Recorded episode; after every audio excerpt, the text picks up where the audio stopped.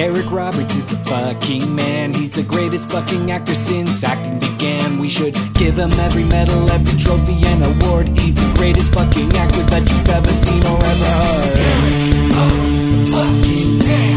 Eric Roberts, the fucking man. Eric Roberts is the fucking man. Eric Roberts is the fucking man. Eric Roberts is the fucking man. If there's anything that you can do, Eric Roberts fucking can. Nurse, get me 20 cc's of laughter. It's Eric Roberts is the fucking man Redux, the greatest Eric Roberts related podcast in the world. I'm Doug Tilley, and joining me as usual is the charismatic enigma, Liam O'Donnell. But I'm not going to ask you how you're doing, Liam, because I need to address something, which is that I had to change the opening spiel there. It used to say that we are the world's only Eric Roberts related podcast. That's no longer the case. There's a new Eric Roberts podcast out there, and I have to say, it has me rattled, Liam. Are you feeling a little rattled about this?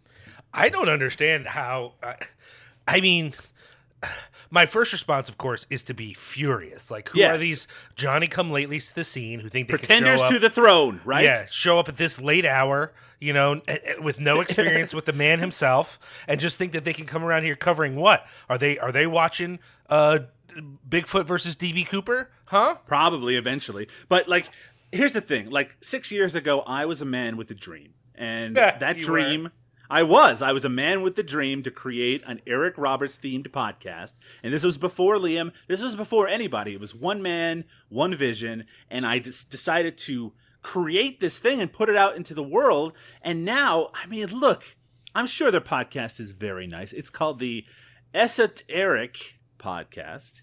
Uh, or the esoteric Roberts, like Eric Roberts. It's a pun, esoteric with Eric Roberts in it. Very good. Um, but there's a part in the back of my brain, and again, I don't want to create a thing out of this. Hey, I didn't copyright the idea. You can't copyright Eric Roberts. That's what I say. But I want them. Is that what you say? Yeah, and I also I'm not saying people who are listening to this should bombard their YouTube, which is called um, fun stuff for cool cats. I don't want you to bombard it calling them pretenders to the throne. That would be uh, unpleasant, and honestly, we could get in trouble for that. So don't do that thing. But uh, if you do want to check it out, yeah, there's a YouTube page called Fun Stuff for Cool Cats, all one word. There's an Eric Roberts podcast that is in direct competition with Eric Roberts is the fucking man.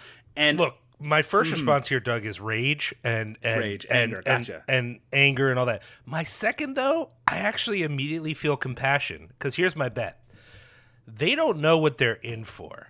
You know, Mm-hmm. like like like yes, I'm like, look, we have the throne, but this throne is built on our blood, Doug. yeah, this is literally our blood. our suffering as we sat through unbelievably terrible Eric no, Roberts movies. No, that's unfair. No, you're now you're built now our throne is built on lies because of the lies you're throwing out into the world. Liam, we made a blood oath to cover Yeah, the life and work of actor yes, Eric Roberts, uh-huh, yeah. right? And that has defined our lives for several years. It has brought us to Chicago, Illinois, where, Yes. you now almost reside, and it, it put us in the presence of the man himself, where we did a stage show where in front of a group of people we talked to the man, we we we broke bread with him, Liam. You were mocked mercilessly by Larry Cohen, the famous movie director. Uh, it was it was a very memorable day, and I feel like we have his ear. So, Eric, now that it's just us talking, um, cease and desist. Very easy, very cheap to put out into the world. hmm I mean, what are they trying to do? We made a blood oath. We can't do anything about it. I mean, as long as he, you know, ordains us as official, you know, disciples of his, then I don't, I don't know that he needs to give them a full cease and desist. You know, Yeah, all right. It would be like giving us a cease and desist because we because we put his photo or a picture of him, I should say, on a T-shirt that we then sold into the world. Yeah. Um, Liam, let's. I'm going to put this aside for a moment. Okay. I, are, are you doing well? Yeah, I'm pretty good. Yeah, I don't know? give a fuck. I don't uh, care. I don't care. Our guest today is a musician and podcaster who you might know from the band Sun God. It's Mike Paulshock. How are you doing, Mike? You must be pretty upset to hear this news. I yeah, I'm, I'm f- honestly flabbergasted. I can't believe it. What What do you have to say to the Esoteric Roberts podcast? If you had any message that you could put out to him, what would you say to him? I would say that you should do the right thing and just and lay your sword down and, and you know just it was a misunderstanding. You had your time, but you know the fun's over. And Eric Roberts is the fucking man. Yeah, is the yeah. is the one and only Eric Roberts podcast. I love it. I love it, Mike. Thank you so much. There's lots of actors out there, by the way, who deserve Yeah. podcasts. Where's Sure. the Alan Cummings podcast? How about that? Yeah, well, we might start that on cinemasmorgasbord.com. But I mean, that there's lots of good ideas that we may actually pursue. So I'm not going to put them out into the world. Mike, it's so good to be talking to you about Eric Roberts, a fine actor, uh, the fucking man, as you just said. I am curious, though. You're a musician, I hear. I, yes, I am. Yes. In fact, it's not just I, I mean, I say I literally hear. I heard some of your music. So Well, I, thanks. did you know, by the way, that Liam was a was in a band at one point? I've seen. I feel like I've seen the photos. Yeah. yes Yeah, suppose they were called Revolver Method. They were a hardcore punk band, and Liam was a vocalist for them. And we're a big fan of them. Also, here on Eric Roberts is the fucking man. Uh, Absolutely. Liam, Liam, do you have anything to say to Mike? Since you're an old school music guy, do you have any advice to Mike about his band Sun God? I hate you so much. What? Any any tricks tricks Yeah, of the trade tricks I should know trade. about here? yeah, don't name your band Revolver Method. How about that? Oh man, my my band in high school is called Rejected Culture, so I I, I understand. It's, Yeah. That's Sure. a pretty cool name. I think that's Ah, pretty cool. Stop. it's, it's not not the best. Michael, you are a fan of Eric Roberts, the actor. I am indeed. Yeah. Thanks thanks again for having me on the show. I'm I'm teeming with excitement. well, there's so much show left to let happen, right? I mean, we're just getting started, and you might not be so excited at the end. Mike, what was the first time? When was the first time, I should say? Were you aware? Boy, this sentence is going all over the place. When were you first aware that Eric Roberts was an actor that existed in the world? That's a very good question. Um, I think the first time he really like was noticeable, uh, you know, in a in a film was maybe like The Dark Knight, and which is an embarrassing answer, but uh, It is the first time anyone ever noticed him in a film. That's true. yeah, I, I feel like that has to be like the that's the big answer here. But um, but no, a couple years ago, my friends and I, uh, I live with a couple people, and we had a party, and it rained at the party, so we sat down and started watching TV, and we we just turned on the Lifetime channel, and it was like the worldwide premiere. They were doing a countdown for the Stalked by My Doctor: The Return. Wow. And, it, and it, we just saw, we yeah, we saw the the world premiere, and everybody had a blast, and it was super fun, and uh, and it really, I, I, I want to say it changed my life. Okay. I mean, I don't know if that's an exaggeration or if you're having a little bit of fun, but I like the idea that that sitting down and experiencing these Stalked by My Doctors movies, uh, movies that we have been celebrating here on Eric Roberts is the fucking man, that it was a life changing moment. I Yeah, have to I- ask. Of, oh, sorry. No, please tell me more. Oh no, I was just gonna say it was fully unexpected. We really had like no plan. Put it on. Everybody was instantly into it, and hook, line, and sinker. Everyone was like fully bought in. It, was a blast. It was super fun. Yeah. So When Mike Paulshock is Sun God going to release a song about Eric Roberts? oh man, that that's honestly not that far fetched. I would say. I think I think No, that could happen. That's in the realm of possibility. Um, we are writing new songs, so I'm I'll start writing some lyrics. You know, tonight. I'll, I'll get right on it. I, I, am going to check in with you from time to time just to make sure that that's the case. Please, I, yeah. Hold me, hold me to my word. Mike, now that you are a expert in the Stalked by My Doctor series, I have to ask you of the uh, ones that you have seen so far, what is your favorite? I think just because of the the sheer surprise of the whole thing, I think Stalked by My Doctor: or The Return," it, you know, was the Mm. first and it was the best that I, I, you know, in my opinion at least. Well, that's a very fair thing to say. Uh, the What, reason what about why- you guys? Well, I- Oh, that's an excellent question. Oh my goodness, thank you so much for asking that. I feel a little conflicted, so I'm going to throw it over to Liam first. Liam, do you know offhand? I know it's been a while since we've re-experienced these movies. What's uh, what's your favorite of the Stalked by My Doctor series? My inclination is to say the first one because that was the one that really like blew us away, Sure. and we had no idea. I think we had some inclination that it was pretty good. Is that correct? I don't remember what we knew about it before we saw it. Eh, very little, very very little. I mean, honestly, it you know, it wasn't that Eric Roberts was making a lot of Lifetime movies at that time period. So it was very much just like, oh, it appeared on TV one day. We heard about it. Uh, I don't even think there was any indication that there was kind of a camp quality to it at that point. So yeah, it, it kind of came out of nowhere.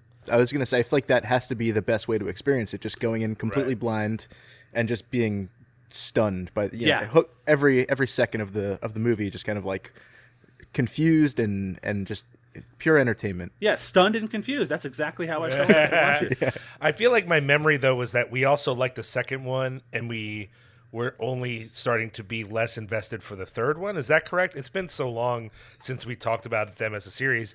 Maybe we need to do an episode where we revisit the whole series and talk them through again.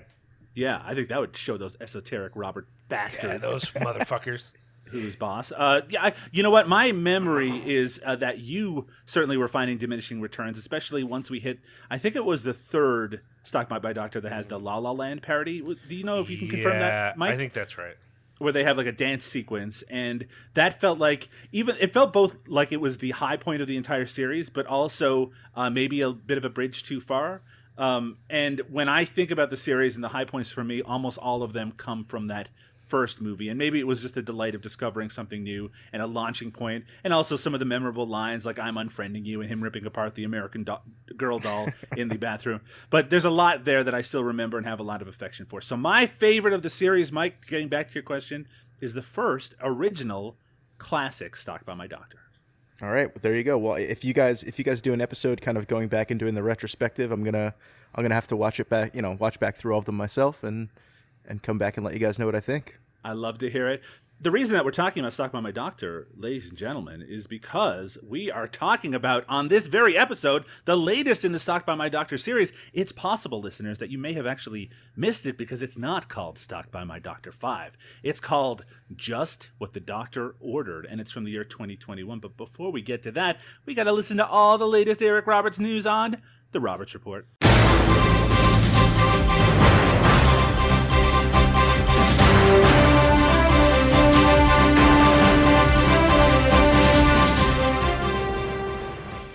It's the Roberts Report for this episode of Eric Roberts is the fucking man Redux, and we continue with a deep dive on the man himself's Twitter feed. You can follow Eric Roberts on Twitter at Eric Roberts, all one word, and I think that you should. Uh, we actually have a tweet from back in July, July 8th, when Eric is actually talking specifically about the Stalked by My Doctor series. It feels like an all stalked all the time episode. Eric tweeted on July 8th, I love the love of the audience for hashtag Stalked. Eric Roberts loves Stalked. Mike Paulshock loves stock. Liam O'Donnell loves stock. We're all stock heads here, and we're going to be learning about Stalked in just a little bit. But here's where we're going to get down to the brass tacks. Back on June 29th, Eric Roberts was replying to a tweet from Alexander Bekin Todoroshevich, uh, who was tweeting, Is this normal? Actor? 628 credits? Exclamation point? Smiley face? He's referring, of course, to Eric Roberts and his many film and television credits. Eric Roberts responded to it, just like he responded when we asked him about his film and TV credits, Liam, on stage with him in Chicago, Illinois. Eric Roberts says, Not that there's such thing as normal, but no, it's not. Ha ha ha. To Eric Roberts, it's not normal to have 628 credits. When I talk to you, Mike Paulshock, about an actor, a working actor, and his excessive number of film and television credits, 628. What does that make you think? Do you, does it make you think that maybe that there's an uneven quality to these things? Do you have any expectations about what you're going to get when you see an Eric Roberts movie? I feel like it's almost the same thing with Danny Trejo, where it's like you know he's so busy that he can't have such a large role in all of the films, but he kind of does. I feel like he is, pre- pre- you know, pretty heavily involved in a lot of the films that he's featured in. Am, am I wrong there? Or You are exactly right. And in fact, you, you stumbled upon something there, Mike, which is that Danny Trejo, he started his career, guess with who? Who did he start with? I'm gonna take a guess and say Eric Roberts. Eric Roberts in the film Runaway Train. Danny Trejo was in Runaway Train and trained Eric Roberts to box in that film and appears in it as well. They both launched the career. Well, Eric Roberts was already launched; he was already a superstar, but helped uh, launch Danny Trejo's career. What does that make you think, Mike? I, you know, it makes me nothing but nothing but happy for the both of them. Two, I love two- it. Two incredibly prolific Hollywood actors. Yeah, and I love seeing them. I love seeing them show up. Liam, does Eric Roberts make too many movies? Yes. Yes. How many less movies should he be doing? Well, it's I, I say too many movies because his his method seems to be accept as many smaller roles as possible so that he stays working and hmm. therefore feels like he stays relevant. But as we've seen more recently, he has been getting some larger offers and I would love if he could do some larger roles. And I and I'm not even going to say good because I think we should be clear. Mm-hmm. Um, a lot of times actors do things and maybe they don't know what it's going to be. Like to assume you get an offer and you're going to say, "Well, I know this is going to be good." You- Well, you don't always know. Lot- Great Yeah. directors make bad films. Uh, great, you know, production companies make bad TV shows. And you So- don't have your choice of roles. Not every Right, actor is Daniel right, Day Lewis, right? Right, right. But I do wish he was a little more selective, only because there are occasionally movies where he is the only worthwhile element in the entire movie, Yes, and I would like there to be, I would like there to be less of those.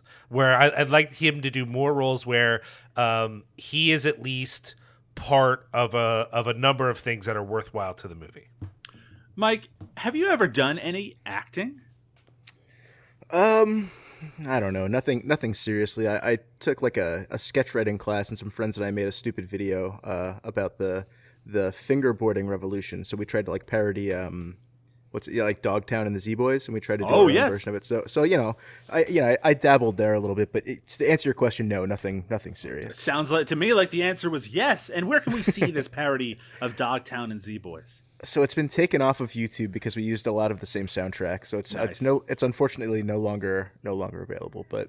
I might be able to find a private link for you somehow. Please. And I will share it, of course, on the show notes of today's episode of Eric Roberts is the fucking man. But the reason I bring up the craft of acting is that back on June 20th, Eric Roberts tweeted, Acting is faking it real. Thoughts on that, Mike? I hey, I if he says it, it's true. It's gospel It- fact. hey, gospel fact. That's what I say. Liam, acting is faking it real. Yeah, that's that makes sense. Acting is faking it real, Liam. okay, it's a little silly. It's a little it's a little maybe simplistic and um I don't know. Here's the thing, Doug. Him tweeting acting is faking it real.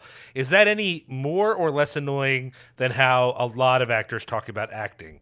Like I just feel like oftentimes actors talking about acting is one of the most painful things one could put up with.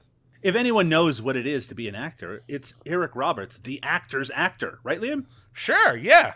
I will say that that tweet appears to have s- quite a bit of engagement. I compared to some agree with that. posts, I'm so- glad. I'm glad that you pointed that out, Mike, because I was one of the people who retweeted it into the world just yesterday. at the time that we were recording, I was so pleased to see it out there that I decided that the world needed to see more of it. And people, 637 likes on that tweet, pretty impressive, Mike. Absolutely, it feels like one of those late night thoughts where you're like, "I'll throw it out there," and then you know you come back around the next morning and wow, it really resounded with the internet. And uh, yeah, I feel like Eric Roberts, he, he he has a home run on his hands right there.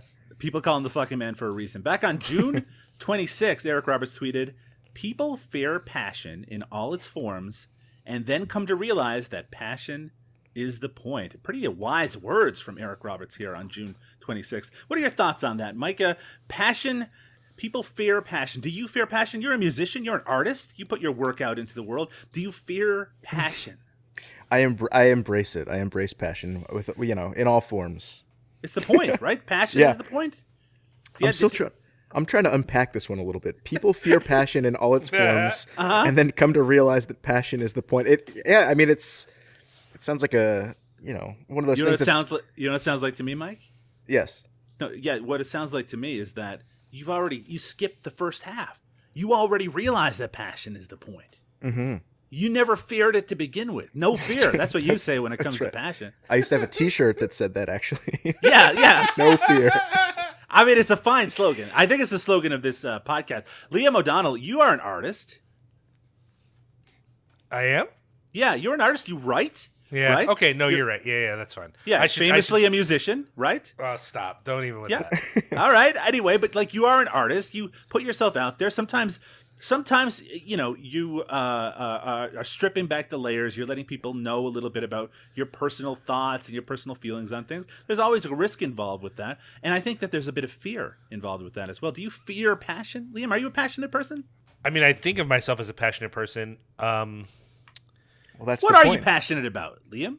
Uh, so, Hmm. my first inclination when I hear this quote is to kind of like be silly about it and be like, come on, whatever.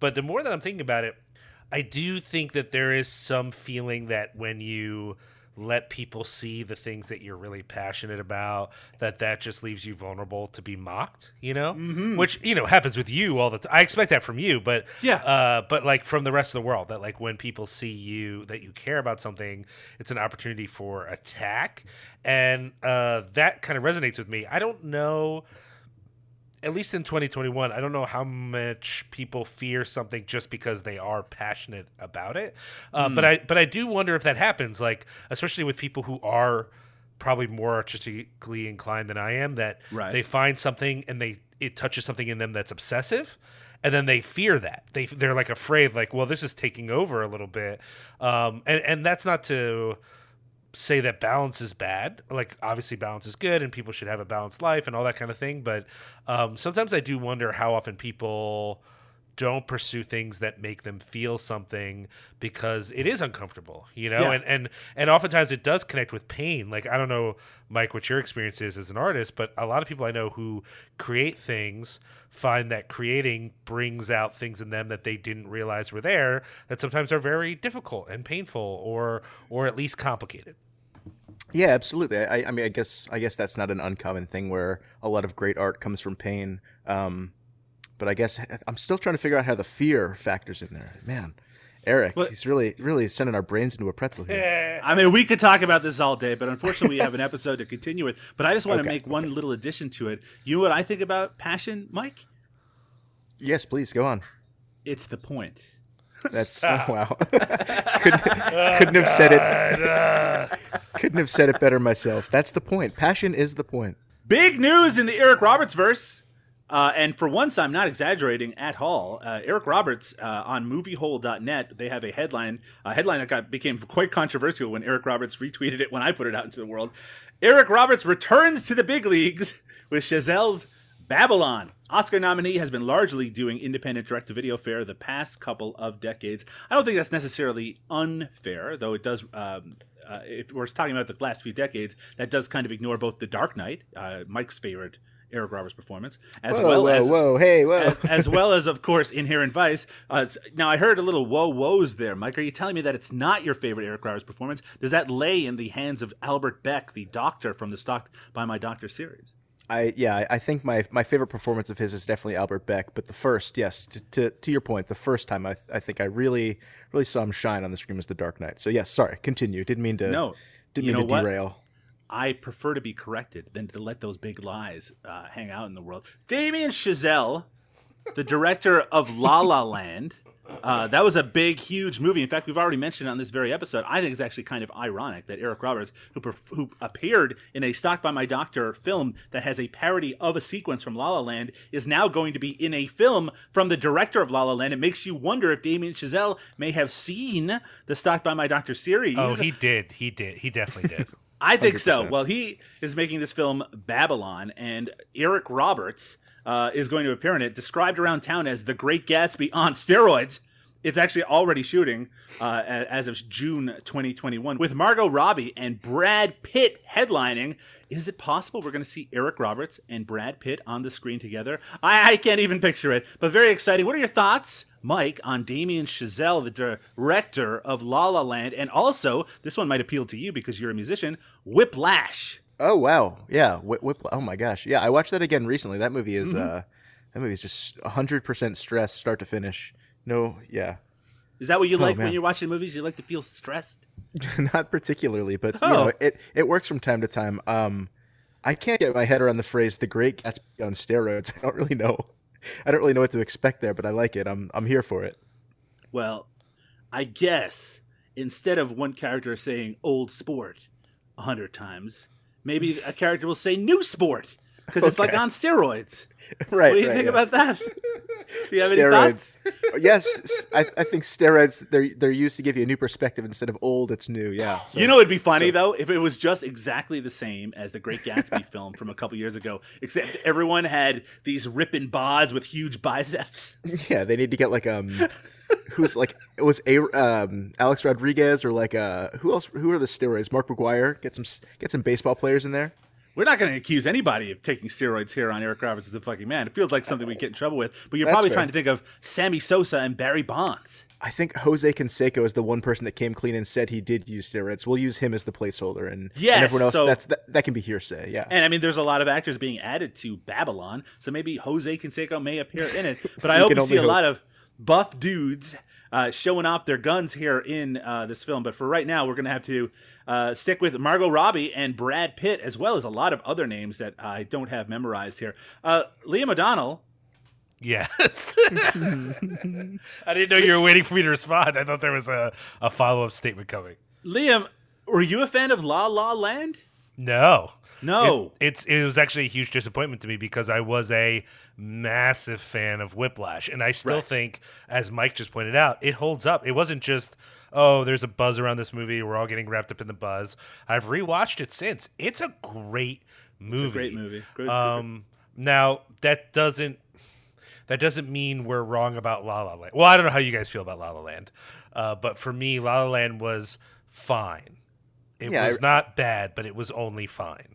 I really have no strong opinions on it. Yeah, it's it, it was there. I saw it. It was it was fine. I liked how La La Land featured Ryan Gosling, Canada's own Ryan Gosling, protecting the sanctity of jazz music from John Legend. Yeah. That was very exciting for me to see that this man, John Legend, he wasn't taking jazz seriously enough. Well, So- I just think there were already millions of white men just chomping at the bit to defend jazz from uh, black people. So now they have the reason to. Now they're finally. Yeah. have the have the license to do that. and he gets to dance at the same time. Ha-ba-da, ha-da-da-ba-ba-da-da. Uh, I can Mike- only imagine you dancing around the living room right now. Just I am. I'm so excited. In fact, I have a standing desk recording this podcast right this very moment. Michael, what music instruments, musical instruments even, do you play? Sure. Uh, well, I played drums uh, in a band in high school. I play guitar and I sing. So you play drums. So Whiplash must have a certain resonance to you, particular. Oh yeah, I feel like they did a pretty good job on that movie of making it seem. I, I'm not sure if you know the actors took took lessons and things like that, but it all seemed pretty pretty true to form. I yeah, figure that they took lessons. Sorry. I would hope so. they just cut to him and he, it's like this intensive like you have to be the top of the game and he's just like completely shitty. And Chazelle's like, yeah, take lessons if you want. Fuck it, who cares? Well, we're joking around, but I'm actually very, very excited. I did not see First Man, Damien Chazelle's uh, r- most recent film about Neil Armstrong landing on the moon, presumably. Um, I, I, do you believe, by the way, Mike, you- that man has landed on the moon? Oh boy, here we go. I I didn't realize we are gonna get into all of this. Um, yeah, I think the first man to go into outer space was Jeff Bezos, actually. So yes. Oh, okay. Well, we're Yeah. breaking through the barrier. That's why it should be celebrated now that I think or no, he didn't even go to space, did he? No, he didn't even. he barely yeah. fucking just God damn it! There's been so much Eric Roberts content lately, it's almost overwhelming. One of those uh, pieces of content is a podcast. Yeah, we've already talked about an Eric Roberts related podcast that's kind of competing with us, but there's also Eric Roberts' own podcast that launched. Did you hear about this, Liam? No, tell me about it, Doug. It's uh, pretty incredible that you haven't heard about it. This is a podcast called Killer's Vault, which is hosted by Elizabeth Röhm, who used to be on the Law and Order program, and it's narrated by Eric Roberts. It's basically a true crime podcast, which has some very famous serial killers, and Eric Roberts is reading out like the correspondence as they tell the story of these serial killers. It started with John Wayne Gacy, the famous serial killer John Wayne Gacy, and it features the voice of Eric Roberts. That's pretty exciting. And I have listened to the first episode. I thought it was pretty entertaining. And I'm not even a big fan of true crime podcasts because I find them exploitative and pretty terrible. Michael,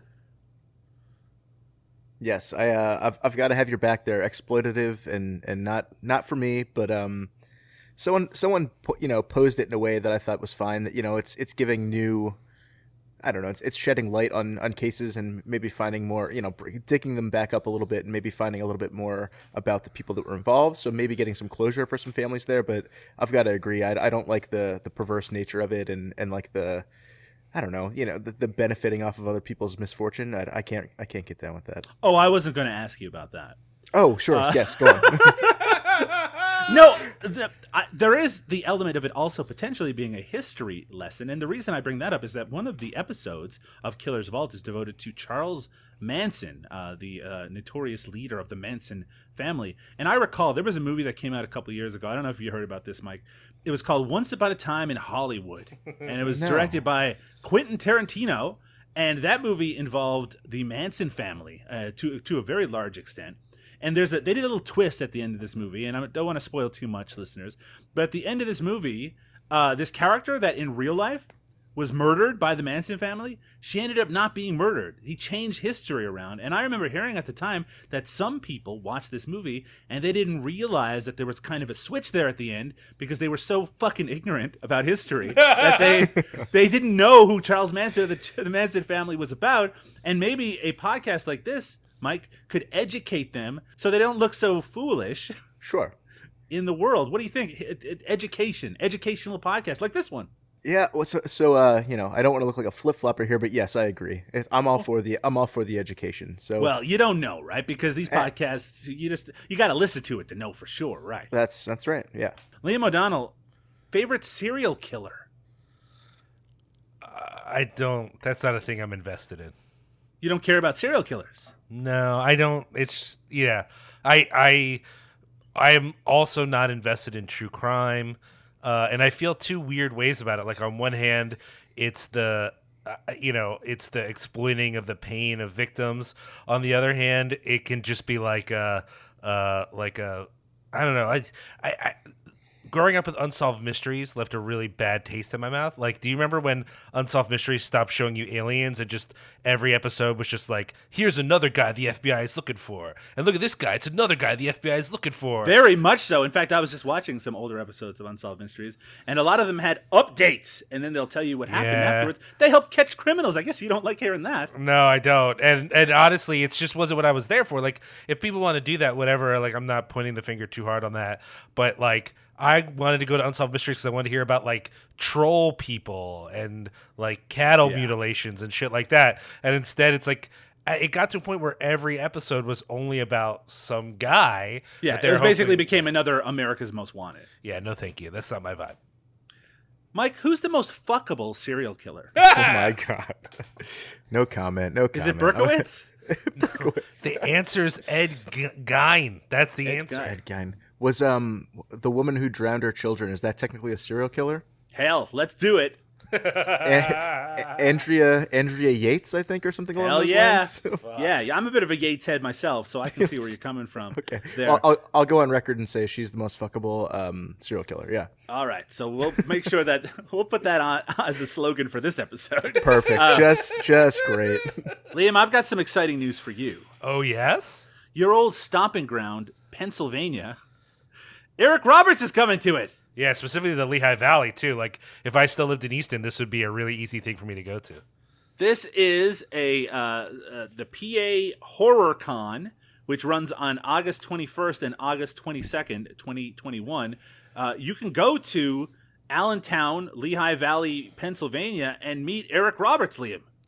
Well, uh, can I give you some breaking? Oh, I love breaking it. Extra- news. Breaking news. I'm gonna be in the area on August What? 21st and 22nd. Yeah, so maybe I'll have to make the trip back up to that. I mean, I'll be in Philly, so I'm not that close, but Close close, enough. enough. Yeah, yeah. Maybe I'll head up there.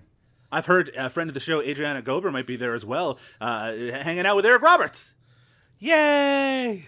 And in fact, this is actually some important news. Listeners, pay very close attention to this. This is from a tweet from Eric Roberts. That's an extra tweet on July 15th. He says about this very convention appearance. So excited about this. Can only be there on the Saturday, so come on down. Now, I'm not sure if August 21st or the 22nd is a Saturday. I'm guessing it's the 21st, but get down to the Saturday. That's where you're going to be able to check out Eric Roberts. Also exciting, in this image that they're using to promote Eric Roberts' appearances, they've also have uh, some of his famous films listed. And let's see what they think are the most famous Eric Roberts movies. best of the Best, The Dark Knight, Ambulance, that's The Ambulance, directed by Larry Cohen, The Pope of Greenwich Village, and The Human Centipede 3. so all of your favorite Eric Roberts performances, uh, you can go and of course uh, hang out, meet Eric Roberts, get stuff signed on uh, August 21st or 22nd, whatever one 20, is 21st. 21st, August 21st. Uh, you'll get to meet Eric Roberts at that convention. Now, all of this is exciting news. Big Eric Roberts projects, big Eric Roberts podcasts, but maybe the most exciting news about this episode of all is that the long awaited Michael Flatley starring spy movie Blackbird has finally been released into the world uh, in a limited capacity. Now, we've been talking about Michael Flatley's spy thriller Blackbird for a long time, co starring Eric Roberts. This film was made, I think, uh, three years ago. Uh, it labeled by many as a vanity project. The 62 year old wrote, financed, directed, and cast himself in the lead for Blackbird. Uh, now, you might know, listeners, Michael Flatley as the Lord of the Dance. Are you aware of this gentleman, Michael? Uh, uh, Michael Flatley. Your name is Michael, but I'm talking about Michael Flatley, the Lord of the Dance. Yeah, I I feel like there was a uh there was something where there was something called the Lord of the Leap, and I guess it was like a takeoff of uh, of Michael Flatley. I can't remember the reference at this point, but um, if anybody out there thinks of it, let me know. Yes, send send send Michael a message on his social media about Lord whatever he was talking about just then. Yeah, the, I really yeah, sorry, lost myself there, but yes, Michael Flatley, Irish hero. a, a hero to the Irish, uh, maybe a bigger hero now that he stars in his film Blackbird that is coming out into the world. And in fact, it appeared at the Monaco Streaming Film Festival uh, from July 3rd to 6th. So that was a while ago at this point. But I've got some extra breaking news. We're just full of it this time, Liam. Michael Flatley wins prestigious Best Actor award for long-awaited directorial debut Blackbird.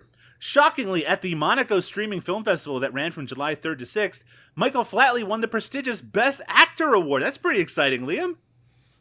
Woohoo! Flatley told Variety, I am absolutely over the moon with the Best Actor award. I wanted to make a modern movie reminiscent of old Hollywood. The classics were always entertaining without being excessively violent or complicated. Uh, my uh, little, uh, a little uh, uh, bird, a little blackbird, you might say, has told me that Blackbird is partially a remake of Casablanca. So, uh, very excited to check out Michael Flatley's Blackbird, hopefully coming to theaters, possibly, but at the very least, streaming services in the very near future. Any thoughts on Blackbird, Michael?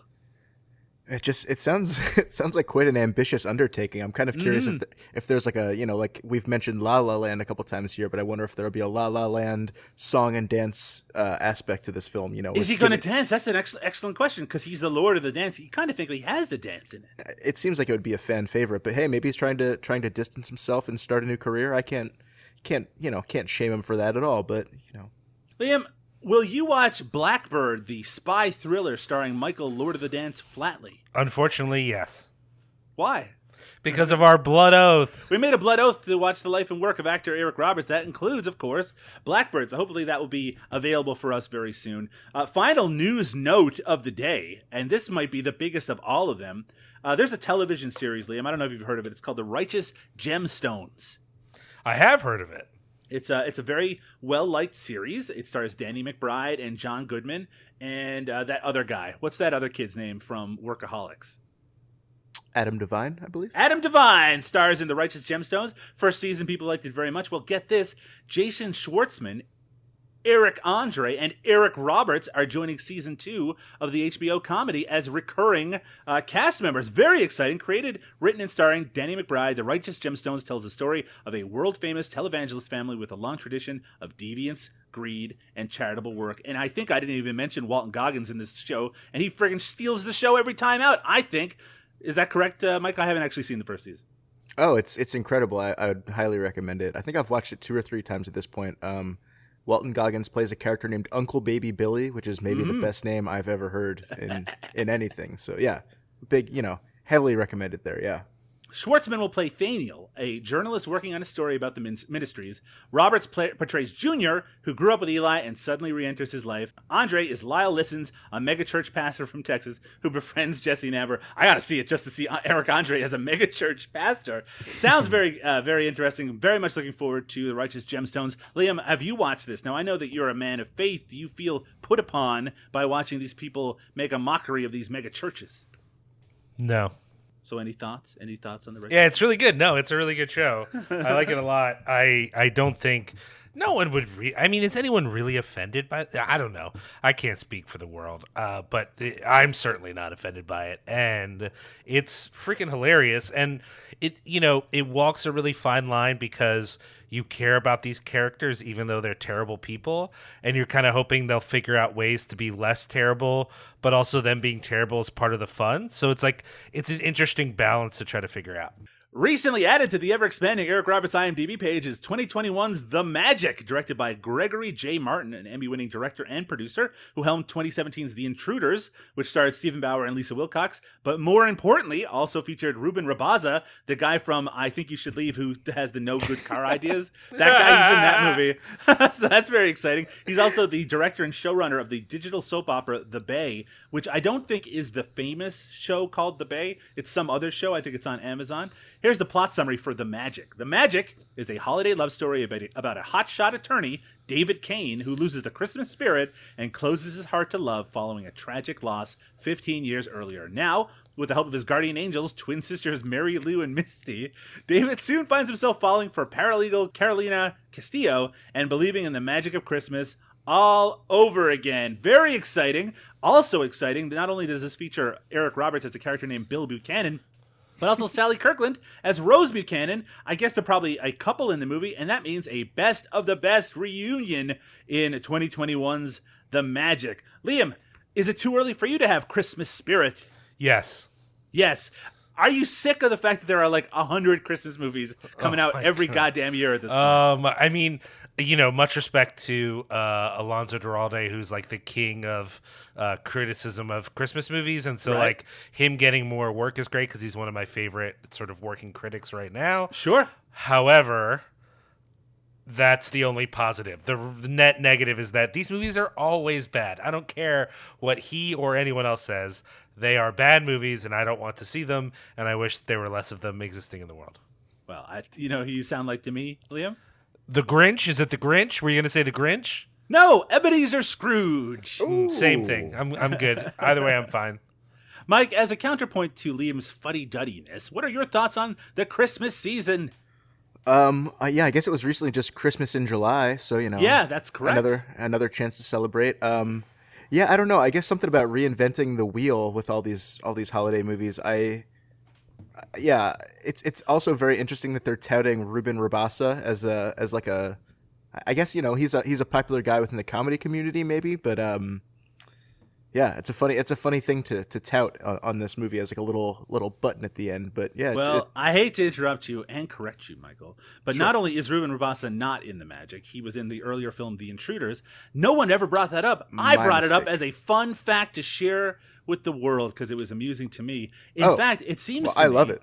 Yeah, I love it too. It seems to me that there's nothing to recommend The Magic. It seems to me like you don't really have any interest in this Christmas movie. Unfortunately, I don't. But uh, if, if he's in the Intruders, I'd love to see. It. Does he? Have you seen the Intruders? Does he play like a kind of like a deadpan serious character? Because Eric I would- Roberts is not in it, so I don't really have any reason to watch it. got it, understood. Liam O'Donnell, are we gonna watch The Magic? I mean, we have to because of our blood oath, just like I have to sit through this interminably long section of the podcast. How is this so long? None of this is interesting. well, I'll cut it down so it'll be interesting. But Liam O'Donnell, it's actually a good thing that this movie exists because, and I'll tell you actually a legitimate reason.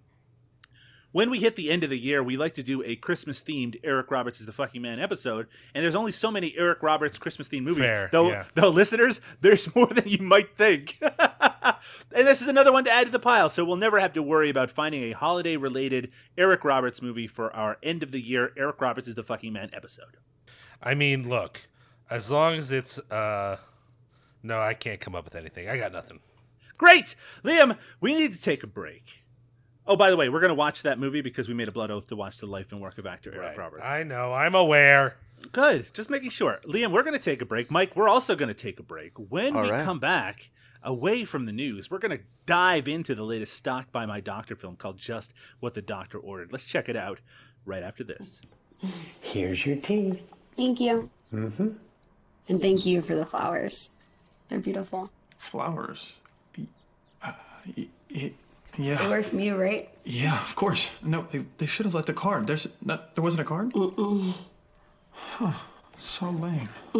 Well, they really made my day. I'm glad. You're the best. I love you. I love you too. You liar! Liar, liar, liar! I brought all the flowers! I left those flowers for her. I left him for you. It was me.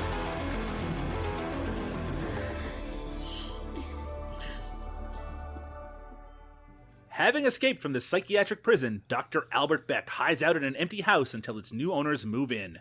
Forced into the attic to evade the widowed mother, Beck watches from above, attracted to her young daughter. It's just what the doctor ordered from the year 2021. Directed by Jeff Hare, also the director of the previous Stalked by My Doctor, A Sleepwalker's Nightmare, as well as 2020's Who Was Killing the Cheerleaders, 2020's Beware of Mom, 2020's Twisted Twin, 2020's Into the Arms of Danger, and 2020's Fame at a Deadly Cost, a very prolific director of Lifetime films, Jeff Hare.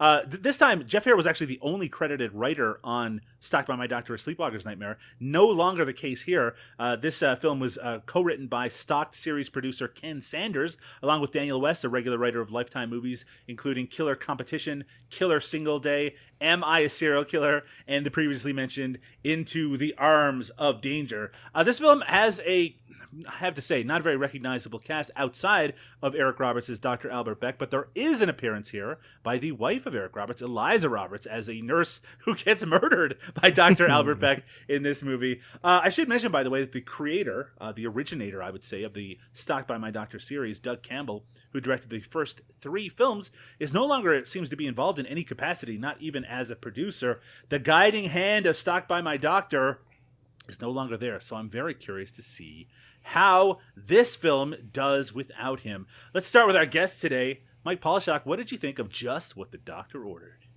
Um, I'll just hit you with it. I'm going to tell it to you straight. I'm just going to jump right to it. It's the, the, the height of filmmaking. Ooh.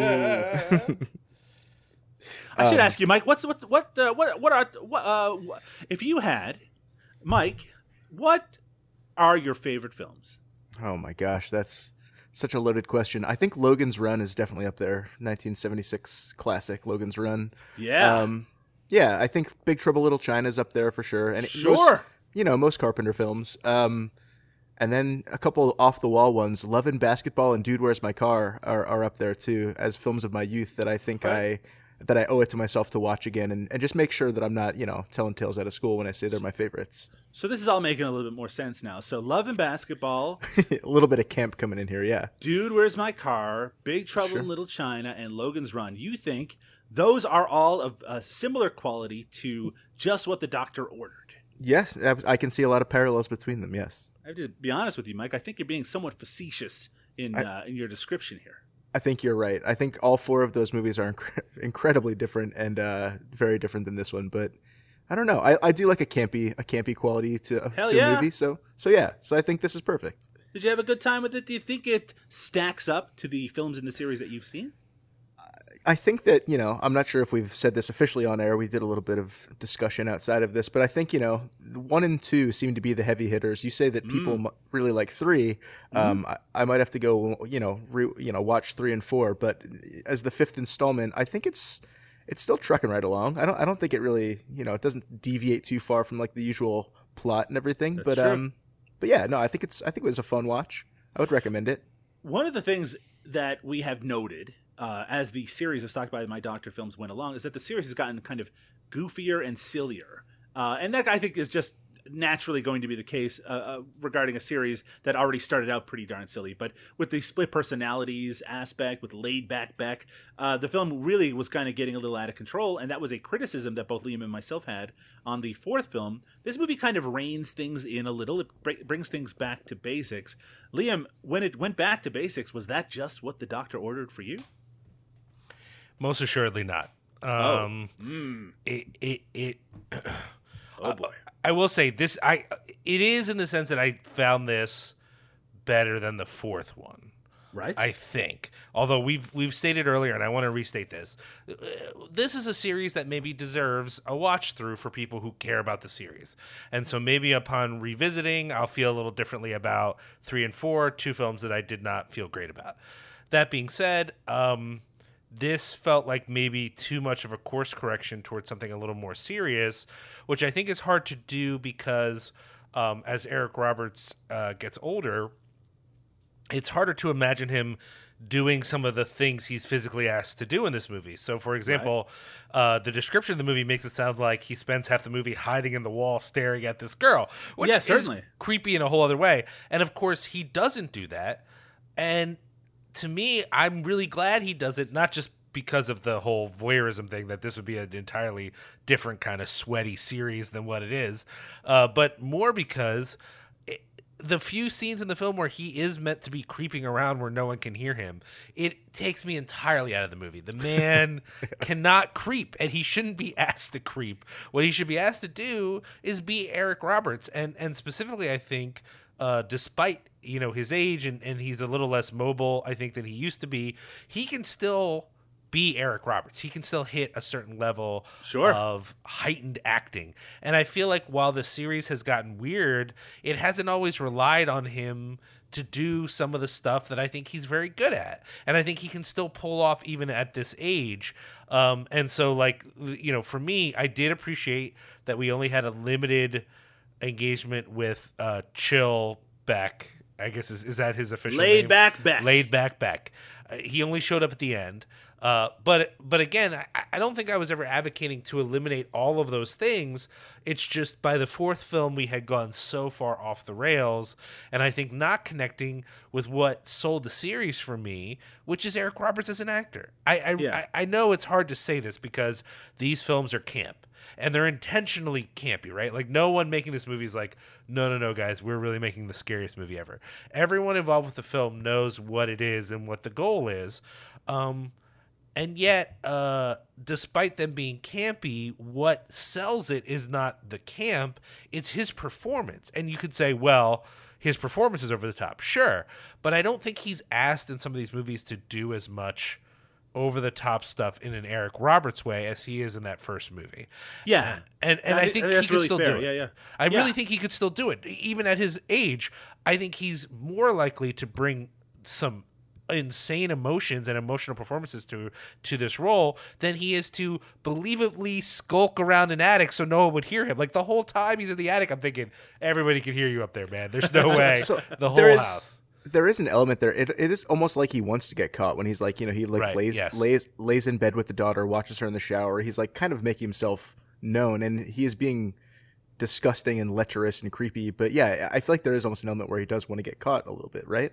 Yeah, I mean, I also it seems like his own mental state is trying to get him caught. One of the Yes. things that this movie does is that it it plays into these fantasy sequences. He'll be staring, he'll be experiencing his life in some way, and suddenly something outrageous will happen, and we'll find out that it was all in his mind the entire time. And he even seems like he can't control that, and he finds himself, as you mentioned, there's a part where he's kind of creeping on the daughter while she's in the shower, and he has this fantasy where he's kissing her through the shower glass, and then he kind of wakes up from it and finds himself surprised that he's still there. One of the things I kind of liked about some of the earlier entries in the series was that it was a little bit more sympathetic to him as a doctor. Sure, Now, yeah. I you can only go so far, right? I mean, he still Right. wants to have a relationship with an underage girl, uh, but the idea that he is dealing with this kind of mental illness and taking that as serious as you can in a movie like this. But in this kind of movie, there's no you're never really meant to sympathize with him at all outside of the idea that the daughter in this film has a heart condition and he is a, a surgeon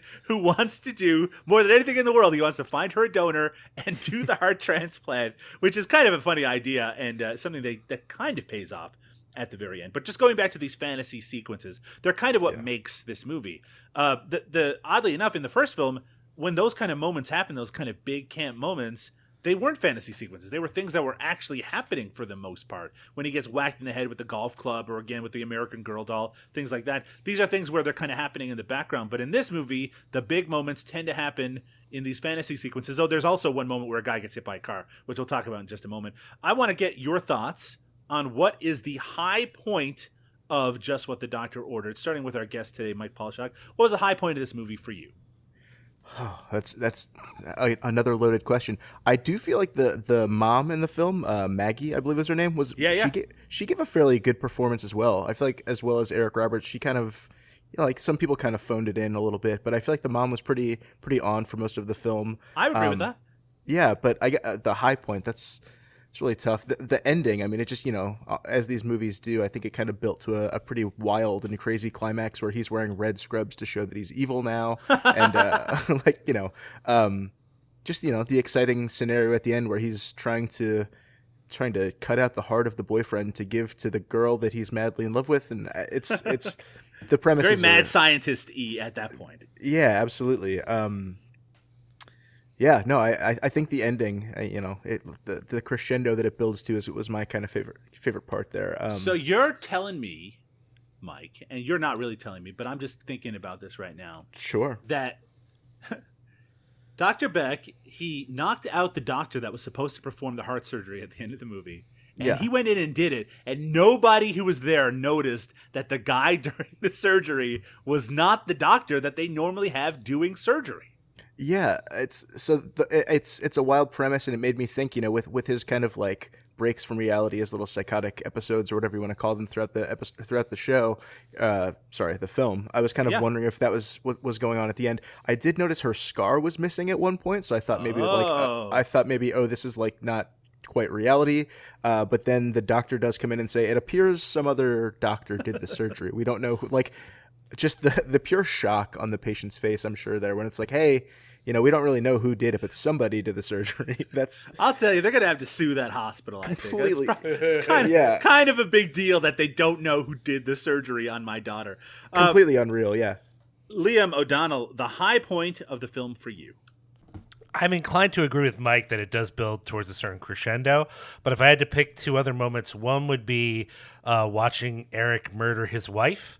I thought that was pretty fun and, and campy and, and silly and really got it kind of the spirit of the film for me. Uh, the other, it's very weird and and maybe I don't know if it fits the series or not, but something about it really appeared to, appealed to me, and that's when he goes on the disastrous date with the police detective, and she tries with all her might to fuck him. Oh my And, God, And he's yeah. like very uncomfortable with this idea. Uh, Can I- something can I- about that really appealed to me, as uh, even though part of the conceit is like, well, now he's with a woman more his age, and I'm like, she's 40 years younger than him. What's happening right now? Can I interrupt for a second? That Yeah. date has one of the funniest lines. Like I don't know if it's intentionally funny, but it, it cracked me up. Where he asks, uh, "Any kids?" and she says, as a woman, "No kids." That I know of, which is such a hilarious line for a woman to say. I just I couldn't I couldn't get past that one. It was so funny.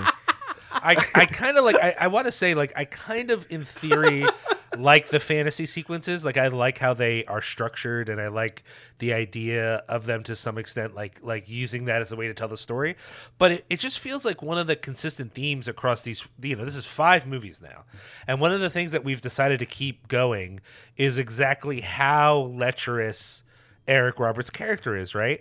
And and I feel like it's a little tone deaf. Like I don't know how many fans of the series are like, "Oh man, Stalked by My Doctor, it's great." Eric Robert wants to fuck kids.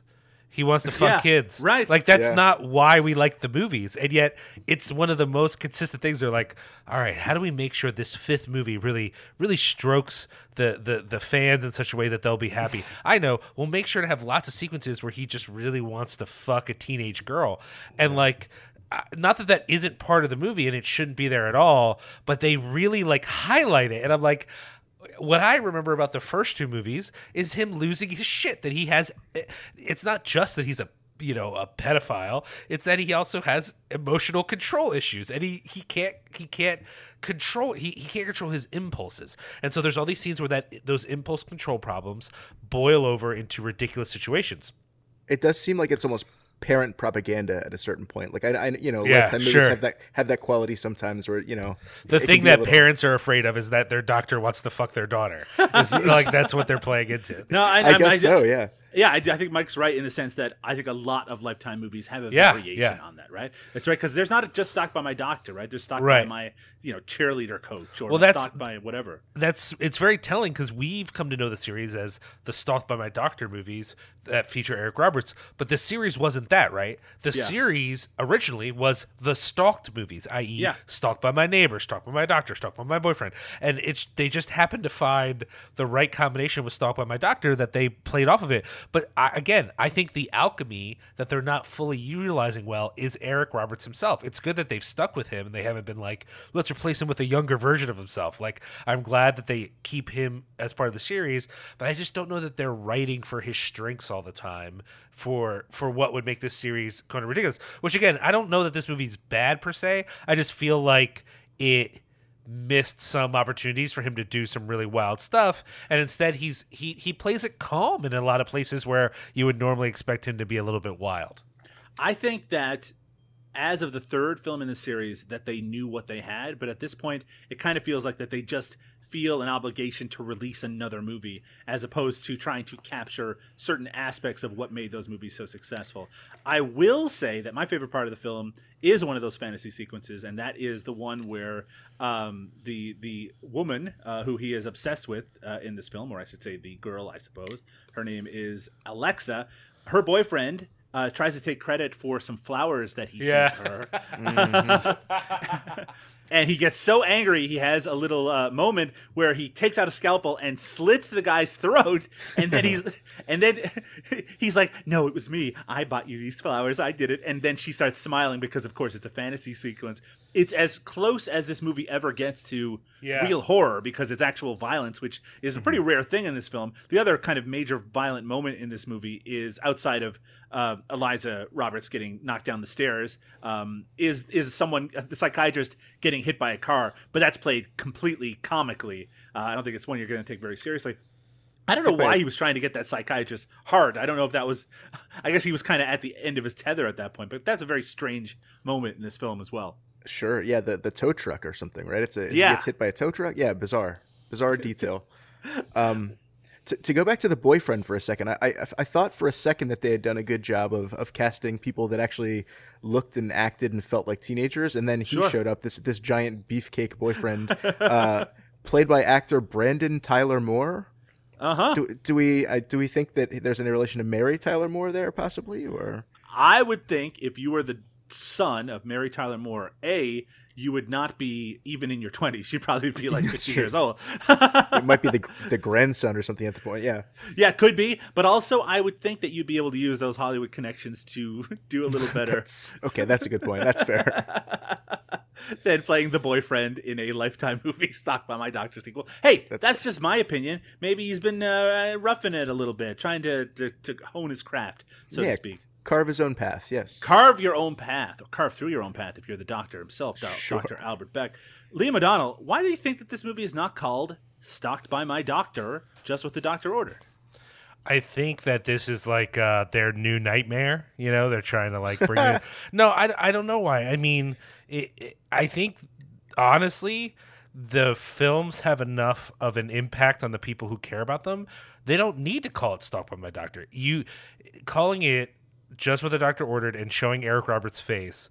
The people who need to know know what it is. You know, I think so I, I think you're right. I honestly do, but I also think that there's a real problem here, which is that we are fans of the series. I did not know that this movie was happening until it had already aired because no one was talking about the latest Stalked by My Doctor movie. It just was advertised that just what the doctor ordered came on, and then I found it afterwards because I have a Google alert for Eric Roberts News that that hmm. this was part of it. Now maybe I just don't have my ear properly to the ground, but I feel like the fans of the series who maybe are not as devoted as you and I, Liam, that they could have missed out on this because they see it listed as just what the doctor ordered, and even see that Eric Roberts is in it. It's not uncommon for Eric Roberts to be in other Lifetime movies. They might not even connect it to the series.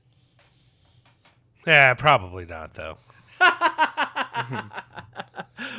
well, we're letting people know. We're, we're eh, you're on blast, Lifetime. Yeah. I, so, Liam, do you think that they should make the next one "Stalked by My Doctor" six, or should they just go on with whatever uh, name scheme that they feel like doing? I think it depends on the it depends on the script. And honestly, if we're gonna get to six, I just think in the spirit of this thing getting more campy uh, in certain aspects, let's give it a fun name. Do a pun with the six. There's got to be something to do with the six there, and and I think they need to have more opportunities for Eric Roberts to do more. You know, to to be yeah, you know, yes, he's great as whatever it is, laid back Beck or whatever. That's great. But like, where's losing my shit Beck? I want to see him lose his shit again. Uh, and the other stuff is fine too. He's good in, in the places where he's like being muling, you know, like I just want to help you. Like he's very good at that. But I don't know that I need as much of that as I need like Beck is unhinged. Do you think? Do you think part of the tonal shift and and potentially even the title change come? I think you had mentioned that it's Ken Sanders and Jeff Hare, uh, neither of whom had written for it before. I mean, it, it seems like well, they're both. the director had written the most recent, uh, the Sleepwalker's Nightmare. Uh, I see. Stalked. Okay. So, but he, he's no longer writing this one. I don't know. It's it's a little. Maybe it's that they want to get away from stocked plots, like actual plots of stalking, and they want to do different things. So by removing that as a title, maybe they're able to be a little more creative. But this movie doesn't do it. I mean, this movie is a stalking movie. So I do a- think I do think the core of the movies will stay the same. He will stalk underage girls pretty much in every film, I would assume, but you never know. Never know. Yeah, you never know. And in fact, that comes, that brings me, I should say, to my next question. Before we get into talking about Eric Roberts' performance, where should the series go from here? At the end of this film, Dr. Albert Beck is free. He's in a truck. He's reconnecting with laid back Beck. He, the, the world is his oyster. He can go anywhere, do anything. Let's start with you, Liam. If you were the one writing the next Stalked by My Doctor film, what would you have him do? I think that's a great question, Doug. I'm picturing something along the lines of Psycho 2. Oh, interesting. Like, like you know, I like- love Psycho 2, by the way, uh, Liam. I should say that. Yeah, I do, I do as well. Some something something along the lines of because he has to hide now, right? Like Right. in the age of social media, w- there's going to be a point where we start to go, "Come on, everybody knows this guy." So he has to figure out a way to be incognito. But the idea and and you know, they've they've played with this theme in the other films, but the idea that he's gone completely incognito, but he just can't control his impulses. Sure. I just think they could do that with Eric Roberts in a way. And I get that for them, for the way they structure these movies, the part that is compelling is not the psychosexual weirdness of Eric Roberts, unless it's just him being horny. That's not really what it is. The idea of him having trouble controlling himself and really being kind of crazy. I think they could do a lot more with it and rely on the his ability to perform. I mean, we know on this podcast that even if there are plenty of Eric Roberts films we don't love, nine times out of ten, his performance is stellar, and he, it's a variety of things. You know, this is this is a dude who was in Best of the Best. And this is a dude who was in Star eighty. So like, let Eric Roberts do the Eric Roberts thing, and let him vacillate between creepy and upset and frustrated and really like a like a, a over the top John Waters style Dark Night of the Soul. Yeah, uh, yeah. Take the Dark handcuffs off. Night of the Soul. Oh boy. Oh Jesus. Also, if I can make one recommendation, stop having the houses in these movies look obviously like either sets or houses that have like no people living in them. They're just like these perfect, like like unlived in at all. No dirt, no right, no character, no personality to any of these houses. Just Yeah. just come up with something better, Mike. I thought. Yeah, well, please. I, I was going to say I thought for a while he was living still in that house where he was Yeah. where he was the nurse. I was wondering how he was doing that, uh, just because the the homes did look so similar. Yeah. Yeah, the only way you could really tell the difference is that they ha- he has that nursing dummy, which even then uh, kind of plays into his fantasies. I mean, Right. it, it makes the the whole beginning of the movie kind of didn't work because the whole idea is I thought this house was abandoned, so I hid it here, and I was like, "Come on, nothing about that house looks abandoned. Stop." Right. and they really they really just jump right into it. I mean, they, they show the the inmates miss, missing hospital fire uh, newspaper headline, and then Yeah. he's just he's in the home. And I thought that I had missed something, but no. I mean, they really they spell it out for you later on in the film, I suppose. yeah, yeah. Mike, where do you think the series should go from here? So I'm I may play not devil's advocate here, but I may kind of go the opposite way. And because he's uh, you know in the truck heading across the country, it seems like he's going to start a new life. You know, it seems like he's going to kind of get a little tabula rasa kind of thing here for himself, and and maybe just become a become a psychiatrist in another town, and you know forge some documents and and get right back to what he knows best, stalking underage girls. Hey, it could be. I have an idea. I want you both to listen to this, which is that there's another Stalked by My Doctor film, and they do call it Stalked by My Doctor. But this time it's Dr. Beck being stalked by another doctor. And that way you can get away from some of his obsession with underage girls thing and have him not be the good guy necessarily, but at least be the person that we're on the side of because he's maybe trying to stay away from an even crazier doctor. Whoa. And uh, I think that doctor should be played by Mickey Rourke. So, Oh my god. hey, I'm Could just you- putting some ideas out into the universe. I Um, like that a lot, actually. Yeah, kind of put a little role reversal. You know, put him on Yeah. his heels. One hundred percent. So And we know, I mean, we know yes, Dr. please. Albert Dr. Albert Beck is he's no stranger to to conflict. So I feel like he would, uh, you know, kind of face that one head on. I want to see Beck on the run. Let's talk about Eric Roberts, the actor, the star of the Stalked by My Doctor series. Liam, you've already mentioned a little bit about the fact that uh, Eric is looking a little older in this uh, film, and I don't know what necessarily to attribute that to aside from the natural passage of time. Uh, but he has aged visibly since the first uh, of the Stalked series, as well as you can imagine he would. But here he's looking a little. Um, uh, I'm not going to say immobile, but sometimes when he is walking, especially when he's walking more than just walking, if he's running a little, uh, that that there's kind of a limp there. He looks uh, a little bit kind of comical when he's doing any of the more physical aspects of this character. Would you agree with that? Am I off base here? No, I think that's I think that's fair, and you know I, I'm not saying they should replace him or anything like that. It's just the the script is asking him to do a lot narratively that it's hard to imagine him being able to do. Yeah, I think that they need to start crafting these films to his strengths. And I think that's actually echoing a lot of what you've already said, right? Which is that you know you have Eric Roberts. He is the key to this entire series.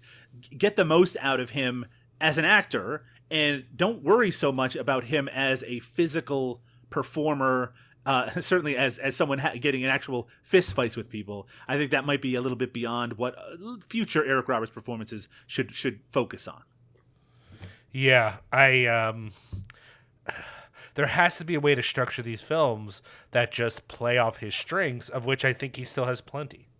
Yeah, one hundred percent. What did you think of his performance in this film outside of that? He's still great. It's it's it's crazy to say that to say that he that he was not properly utilized in the film the way I think he could be and still Sure. say he's good, but he is very good. He he he is he is here for this movie and obviously here in a way that maybe isn't easy for him. I, we don't know what was going on with him, whether he had been injured or what was happening, but he clearly is not uh, on, in the film as able to do some of the things he once was, but he is fully there. He wants to be there. He wants to play this role, at least in in the strength of his performance. And so I was actually kind of impressed because even as I was noting that the film was not maybe giving him as many opportunities to do the sorts of things I think he would still excel at, I still felt like he was very committed to the role, and I thought that was great that that that um that he is still about doing this film as well as he can. Yeah, yeah, absolutely. And in fact, I'll I'll echo a lot of those thoughts. I actually had a little bit of concerns in the first twenty minutes of this movie. I wasn't feeling very engaged with it, and and he did look a little older, and that made me feel a little like uh, maybe this film isn't going to snag me like the previous entries had. But I do think that once the plot kicks in, once he kind of uh, gets out of the shabbier clothes that he wears at the very beginning and starts looking like the Dr. Beck that we know and love in the series, that his performance comes out. Once we have a couple of those heightened kind of campy moments, it really uh, endeared him to me once again. And I think he gives a great performance. He's head and shoulders above anyone else here, and that is not a criticism of the other performers. It's just he's Eric Roberts. He he's he knows what he's supposed to play here. Mike, what did you think of Eric Roberts in Just What the Doctor Ordered? I, I mean, I think you guys have pretty much said it all, but I mean, he's just kind of like the he's the ultimate. He's he's very confident. You know, he's just got like a, a real a real personality to him. Um, I'm willing to guess that they gave him a little bit of leg room on this movie because it seems like he he I feel like he improved a lot of the lines. I don't know if you guys would agree with that, but there are like kind of silly, goofy lines that feel very Eric Roberts charming. And um, if I if I can just read a couple of them, the body's supposed to be a temple, not a temple of doom, like that kind of thing. And then like the oh she's into beer, good thing we don't need her liver. Like l- little things like that seem like you know he's he's injecting a little life into some of the lines, maybe you know punching up the script a bit there. But um, but no, just kind of like you said. I mean, I I don't think that he really. I don't think he was like unequipped to handle. Like I, you're right, certain things, certain physical things did you know stand out a bit, but I think overall it seems like he, I think he did a pretty great job with the film. I mean, he is this character, right? I mean, not to say that Right. that he shares any, any of the personality things, but but he really does envelop it. It. Yeah. I'm glad that Liam, you even mentioned. We certainly would never suggest anyone else play this role. If you ask me, Eric Roberts and Albert Beck are are uh, they go like peanut butter and chocolate. Nothing can go better together than those two things. Uh, a great performance in a movie that I think we all have some reservations of, um, but it is a series that I do want to see continue. I want to see it play to the strengths that it's already reached. I want to see them take more risks, and particularly, I want to see more performance risks from Eric Roberts. I imagine that with the introduction of Laid Back Beck, which is again a fan favorite character in this series, that maybe the the next one is going to maybe swing for the fences a little bit more. And I'm looking Another- forward to seeing that. Yeah, please. sorry to interrupt. Another thing I'd be curious to see is uh, a lot of the characters just kind of outright said what they were thinking and saying. So like may- maybe a future film could benefit from a narrator, like a narration aspect. I feel like that would Sure. be something that I'd really like to see. I don't know. I think that could be a a little bit of a better way to dance around some of the more obvious lines that they that they threw out there. I mean, I think it, it all comes down to something that Liam was getting at, which is that this movie needs to commit to Albert Beck being the main character, right? That this movie Absolutely. centers around him entirely. I don't really give a fuck about the families in these movies. I just don't. Uh, Right. And if they want us to really care about these characters, they're going to have to do a lot better job kind of developing them. So if they Well, have.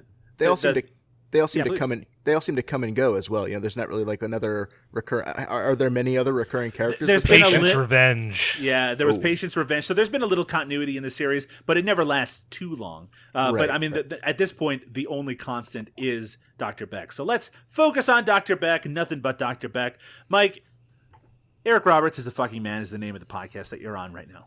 That's right. Correct. So now I need to ask you in 2021's Just What the Doctor Ordered, is Eric Roberts the fucking man? I, I, without a doubt, 100% the fucking man. Liam, uh, I know you have some reservations about this film overall, but can you at least agree that Eric Roberts is the fucking man within it? easily easily he's he is very good with what he's given to do and my my only real criticism is i wish the movie gave him more opportunities to really shine Uh, I believe that since Eric Roberts is the fucking man came back as Eric Roberts is the fucking man Redux, this may be the best movie that we've watched since the whole series. i would argue it's the first movie that i enjoyed since we came back so things are looking up, uh, not just for the future of the Stalked About My Doctor series, but for this podcast as a whole. I will agree with the both of you. Eric Roberts is the fucking man in 2021's Just What the Doctor Ordered. Uh, a flawed film, but one that is still very easy to watch, as is the entire series. Uh, I, I think it's something to be proud of. I think it does differentiate itself well from a lot of these kind of movies that are out there that are obviously being pumped out at a astounding rate. But uh, yeah, I better better not to water it down. Come up with something distilled Dr. Beck next time, and hopefully we can all celebrate the sixth entry in this series. Mike Paulshock, I want to thank you for taking time out of your schedule to listen to me rattle on about Eric Roberts, the world's finest actor. I Uh, can, I want to. I can think of no better way to spend my evening. Thank you both Yeah. for having me. I can think of a lot of things that would actually be more valuable to both yourself and the world as a whole, but I appreciate you saying that. Let's not mention them here. Yeah. uh, but uh, doing your taxes, hey, that's one, and that, Sure. that's not even a bad thing to say. Um, Michael, where can people find you and your work in the world? Um, you can find you can listen to uh, Sun God. It's a band uh, that I play in uh, on Spotify and all the streaming platforms and things like that. And uh, I- I'm on Cinepunks every now and again. Maybe I'll write something, or maybe maybe Wine and Cheese will come back. We'll see. I don't want to. I don't want to, you know, tell tales out of school here. But yeah, give give the band a listen if you don't mind, and keep an eye out for some some stuff on Cinepunks.com. I suppose. We will link someday Oh, wine and cheese will come back i believe it's true I believe it's true too. I think just you know the the not being able to meet face to face was a real deal breaker for us. So I'm, I'm hoping we can get back out there and, and get it back off the ground. Well, we will link to uh, both the Sun God, uh, where you can find that music, as well as to Wine and Cheese over at the Cinepunks.com network. Wine and Cheese is a terrific podcast. You can go over there and check out the older episodes as you're preparing for the new episodes, which I've been told are forthcoming. So you can check out that in the near future as well. Uh, and uh, if people want to check you out on Twitter, what's the best way to, to is that something that can, they can do? Check you out there? You can follow Sun God PA on Twitter as well. Do it! Yeah, give give them a follow. Yeah, follow. I'll link it. Liam O'Donnell, You've been doing a lot. You've been at a lot of stuff. You've been uh, making your mark on the world. Uh, what's going on with Cinepunks? What's going on with you? Well, over at cinepunks.com, we just launched a new show featuring friend of this show, Sam Deegan, called Twitch of the Death Nerve. Uh, it is uh, very much a cult and horror podcast, uh, but I think it is one that is um, an interesting combination of historical and personal. You know, like oftentimes podcasts tend to go one direction or the other. It's it's about personal reflections on a film, or uh, or it's more of like a critical take on a film, or it's like a history of like let's talk about how this got made and who is who is behind it. Sure. Uh, this is this is a podcast featuring some of the most knowledgeable people I know about the history of these films, but also reflecting on them in a very personal way about how they affected them and how they shaped them. And I just think there's something really interesting about that. So I'm excited to where, see where they go. First episode has dropped.